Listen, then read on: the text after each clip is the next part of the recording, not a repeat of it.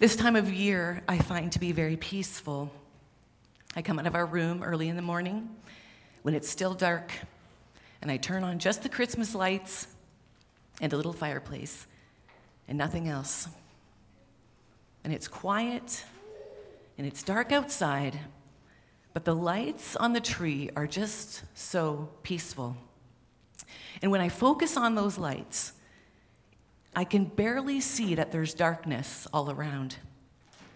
What, what kinds of things bring you peace these days? Is it early in the morning quiet times in your favorite chair? Evening drives to see Christmas lights? Is it after supper conversation that lingers at the table?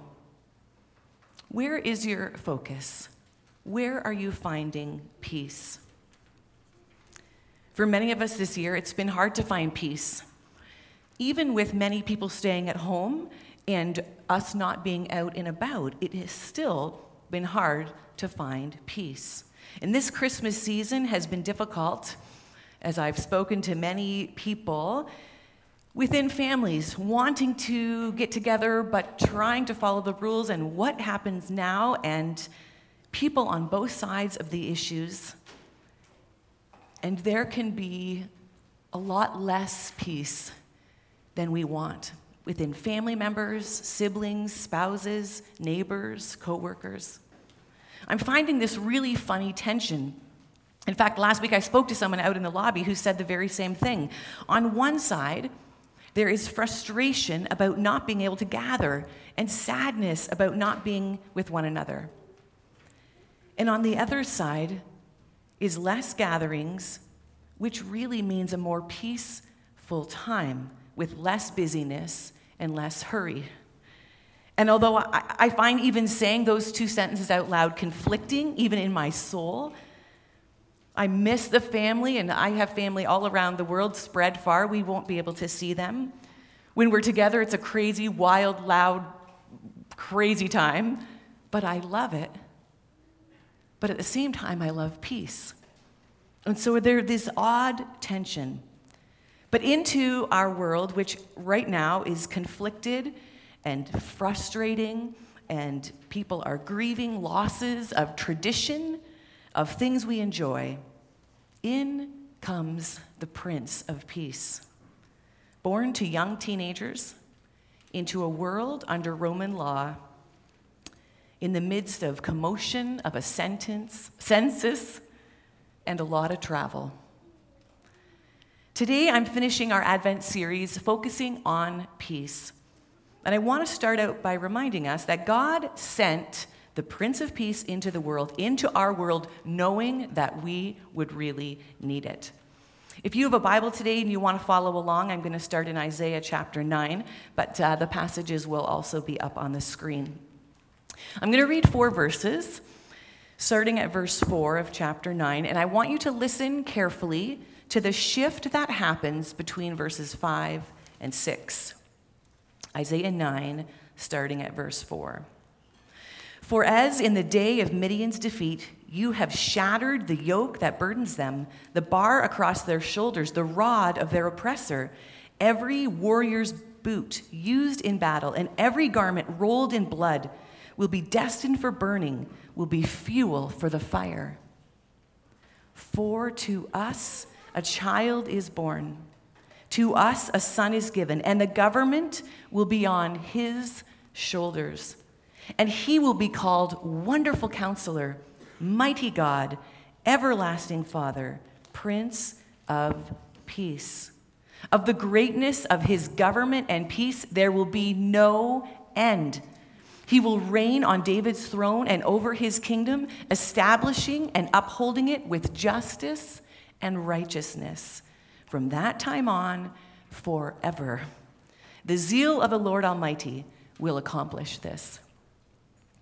Isaiah's prophecy was given to Judah at a time when they were feeling pressured to join Syria and Israel to go against Assyria. And Judah was feeling weak and unable to decide what to do, or was God even with them? Have you ever felt like that? But into that narrative, Isaiah presents the words of a physical, baby boy that was to be born. And who would be their savior? He would govern them and he would establish governments. He would be their wonderful counselor, and they needed counsel. He would be their mighty God, and they needed someone to fight for them. He would be their everlasting father. He would never leave, and their prince of peace. For Judah, this prophecy was reassuring. Although they were looking for a physical savior, to govern them and make the decisions that they were having trouble making and save them from the armies that were around them. They were hoping this message was for political peace and a savior from their immediate situation. For us, this prophecy tells us that God's plan to send his son into the world was on purpose.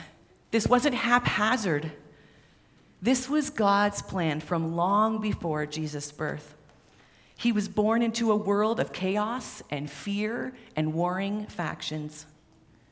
Did you hear that shift from verse 5 to verse 6?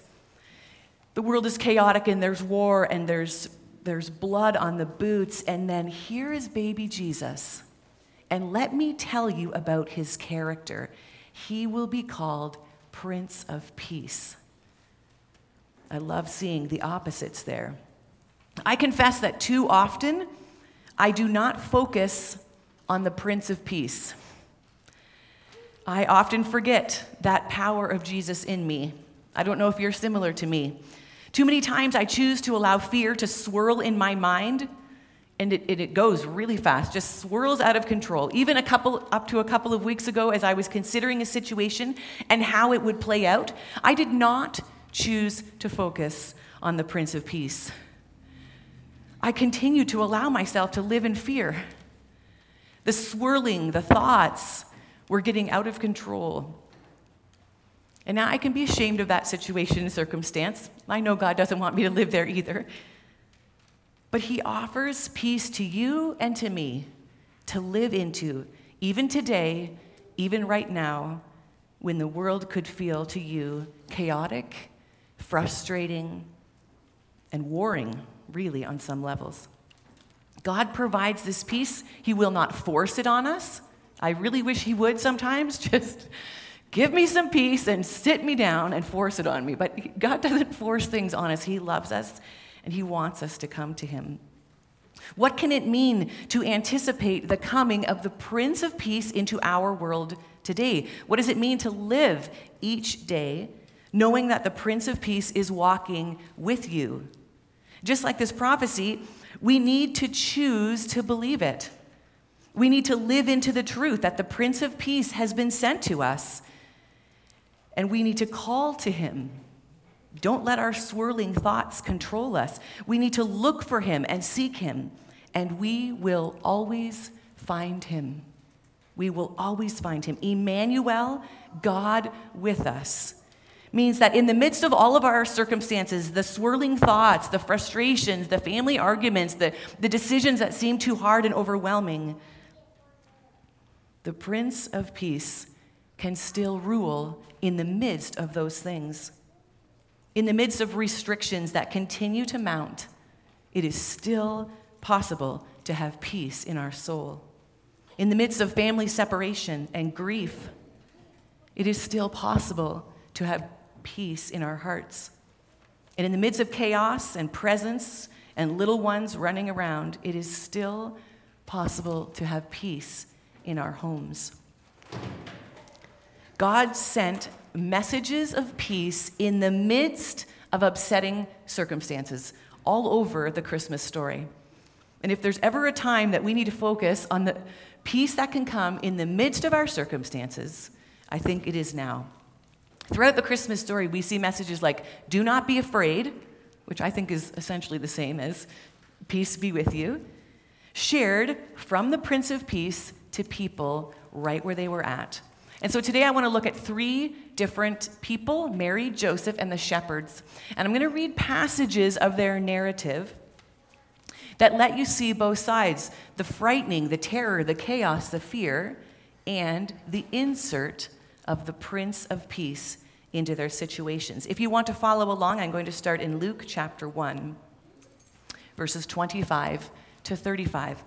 This is Mary's side of the story, Mary's story. In the sixth month of Elizabeth's pregnancy, God sent the angel Gabriel to Nazareth, a town in Galilee, to a virgin pledged to be married to a man named Joseph, a descendant of David. The virgin's name was Mary. The angel said to her, Greetings, you who are highly favored, the Lord is with you. Mary was greatly troubled at his words and wondered what kind of greeting this might be. But the angel said to her, Do not be afraid, Mary. You have found favor with God. You will conceive and give birth to a son, and you are to call him Jesus. He will be great and will be called the Son of the Most High. The Lord will give him the throne of his father David, and he will reign over Jacob's descendants forever. His kingdom will never end. Do you hear the echo from Isaiah? How will this be? Mary asked the angel, since I am a virgin. The angel answered, The Holy Spirit will come on you, and the power of the Most High will overshadow you. So the Holy One to be born will be called the Son of God. And then we're going to jump over to Matthew for Joseph's story. Hear how the nervousness and anxiousness and uncertainness is inserted with the Prince of Peace, Matthew chapter 1, verse, starting at verse 18. This is how the birth of Jesus, the Messiah, came about. His mother Mary was pledged to be married to Joseph. But before they came together, she was found to be pregnant through the Holy Spirit.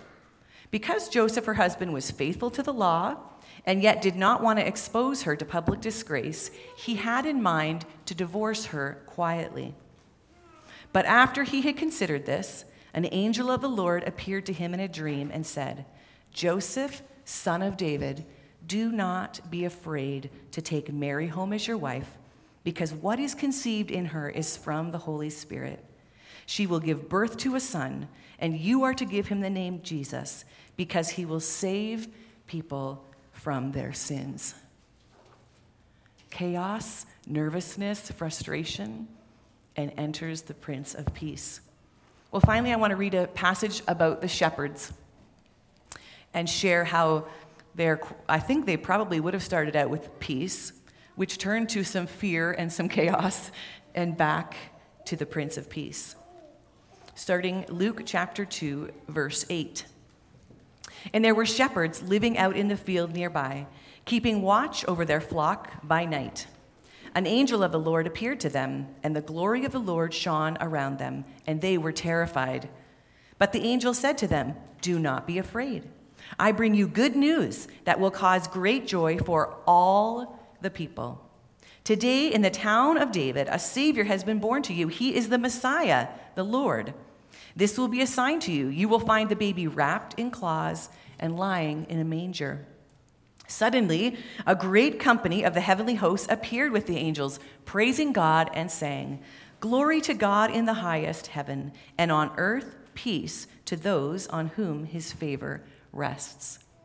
When the angels had left them and gone into heaven, the shepherds said to one another, Let's go to Bethlehem and see this thing that has happened, which the Lord has told us about. So they hurried off and found Mary and Joseph and the baby who was lying in the manger. When they had seen him, they spread the word concerning what they had been told about the child, and all who heard it were amazed at what the shepherds had said to them. Why do you think there are so many do not be afraid statements or do not fear statements in Jesus' birth story? I, I think it's because God understands our humanity. And anything out of the ordinary or anything out of the regular routine needs to come with a reassuring message of peace. When God asks you to move out of your comfort zone, move a job, change locations, when He encourages you to make a hard decision, that's the right decision to make. We need to hear messages of, do not fear, or peace be with you. I will give you my peace so that you are able to walk this journey and go through what you're going through, where I'm leading you. See, God did not change the circumstances of Mary, Joseph, and the shepherds. He didn't make everything easy and suddenly disappear, but He did bring peace into their chaos. Mary was a young, unmarried teenager. And she is to conceive a child by the Holy Spirit. She's asked to carry the Son of the Most High. And then she has to travel pregnant on a donkey, which I've never done, but I imagine that that combination would be exceedingly uncomfortable, and away from her family. And yet, God brings her peace. Sends an angel with a message of peace in the midst of all those things that seem not right. We would try and correct all of those things. Maybe she should be older. Maybe she should be with her mother. Maybe she should have, you know, 10 uh, highly educated midwives. And, and maybe, you know, we could try and undo it and make it, you know, sound perfectly packaged. But God inserts peace with messages of peace into her situation. Joseph He's unmarried, but his fiancee is pregnant, and he has to take her to his ancestral home, which would have brought shame on both of them. And so I can imagine all the swirling. Can you imagine his swirling? I don't know if men swirl like women. I don't know that because I'm not. But the swirling that could have been going on in his mind. But Jesus sends an angel of Prince of Peace, sends the message of do not fear. Well, the shepherds, they are a lowly bunch lowly in society. Generally, people don't even listen to them. Even courts of law would not take their testimony. What a great group to send out, right, with this message of peace and good news. But of course, the Prince of Peace, his message can come through any of us. We don't have to be snazzy or good at talking or dress nice or whatever. We don't need a position to do that. And so the shepherds are minding their own business, maybe quietly out in the fields. And here comes this message from the angels, and the message of do not fear, because we have the greatest news to tell you. Often, when we're looking for peace in difficult circumstances, we pray, and I do this, we, I pray that God will just completely change the circumstance. Would you just take away all this frustrating thing? Would you, would you take away all the hard decisions and just, you know, make them for me? Or would you take away these hard people that I don't know how to talk to? Or would you take away this? But I am, was challenged as I read these statements of do not fear, where Jesus can bring peace in the midst of our circumstances. Yes, sometimes our circumstances are changed, and I will continue to pray for that as well but to focus on peace in the midst of our circumstances. Sometimes the world tells us that we have to work really hard to find peace, to rid ourselves of everything that might not work out perfectly or everyone that might not fit perfectly in line. But God says, I can bring you peace in the midst of your circumstance. I will teach you how to rely on me for peace. I will teach you how to know that I am always with you and I will bring you peace. Well, finally, the Prince of Peace, Jesus, is born to reconcile us to God. If you've been following along with the BIC Canada's Advent uh, guide, this week we are starting peace. And they describe it this way We are free to rest in reconciliation with God through Christ and strive to extend peace and grace to others in return. I love that. Reconciliation is a word that probably you don't uh, use a lot in your uh, regular conversations. I don't use that word a lot. But it means to restore relationship, a state of being resolved or settled with someone. Jesus was born and lived on this earth and died to take the punishment for our sins, to establish a new covenant and our ability to have a personal relationship with Jesus. This is unlike the Old Covenant and the Old uh, Testament, where they had to sacrifice and, and speak through a priest. But we now can talk to God wherever we are in the midst of any of our circumstances. The Asbury Bible commentary says Jesus did not bring political peace to the world, but he made it possible for men and women to have peace with God. 2 Corinthians chapter 5, verses 18 and 20 says it this way All this is from God, who reconciled us to himself through Christ, and then gave us the ministry of reconciliation. that God was reconciling the world to himself in Christ, not counting people's sins against them. And he has committed us then to the message of reconciliation, of peace in relationship. We are therefore Christ's ambassadors, as though God were making his appeal through us. We implore you on Christ's behalf be reconciled to God. The Prince of Peace, a little tiny baby boy, wrapped in strips of cloth, wants to be in relationship with each one of us personally, not just at Christmas time, but always. Do you have a personal relationship with Jesus, the Prince of Peace, born as a baby? He loves you so much, and He wants to show you His peace, and He is drawing you near to Him and desires to be in relationship with Him. It would be a beautiful way to start the Christmas season if today you made a decision to invite the Prince of Peace into your life. To those of us who already have a relationship with Jesus, are we sharing and spreading the good news of this peace? Are we working to be in the ministry of reconciliation, as Second Corinthians shares? Or do we live in a state of fear and chaos and confusion, missing the focus of Christmas? Today, as we uh, close this part of the service, we're going to close with a special focus on the Prince of Peace reconciling us to God through the celebration of communion. It's a beautiful way to shift our focus from grief and chaos and frustration into Jesus, Son of the Most High, Prince of Peace. Let us be people of peace, reconciling, uh, sorry, recognizing that God sent the Prince of Peace to us so that as we live in his kingdom here on earth, we can partake of and then share that peace and good news with everyone around us. Let's pray. Heavenly Father, thank you for sending us your Son as a baby to bring not only the news of your peace, but actual peace within each one of us.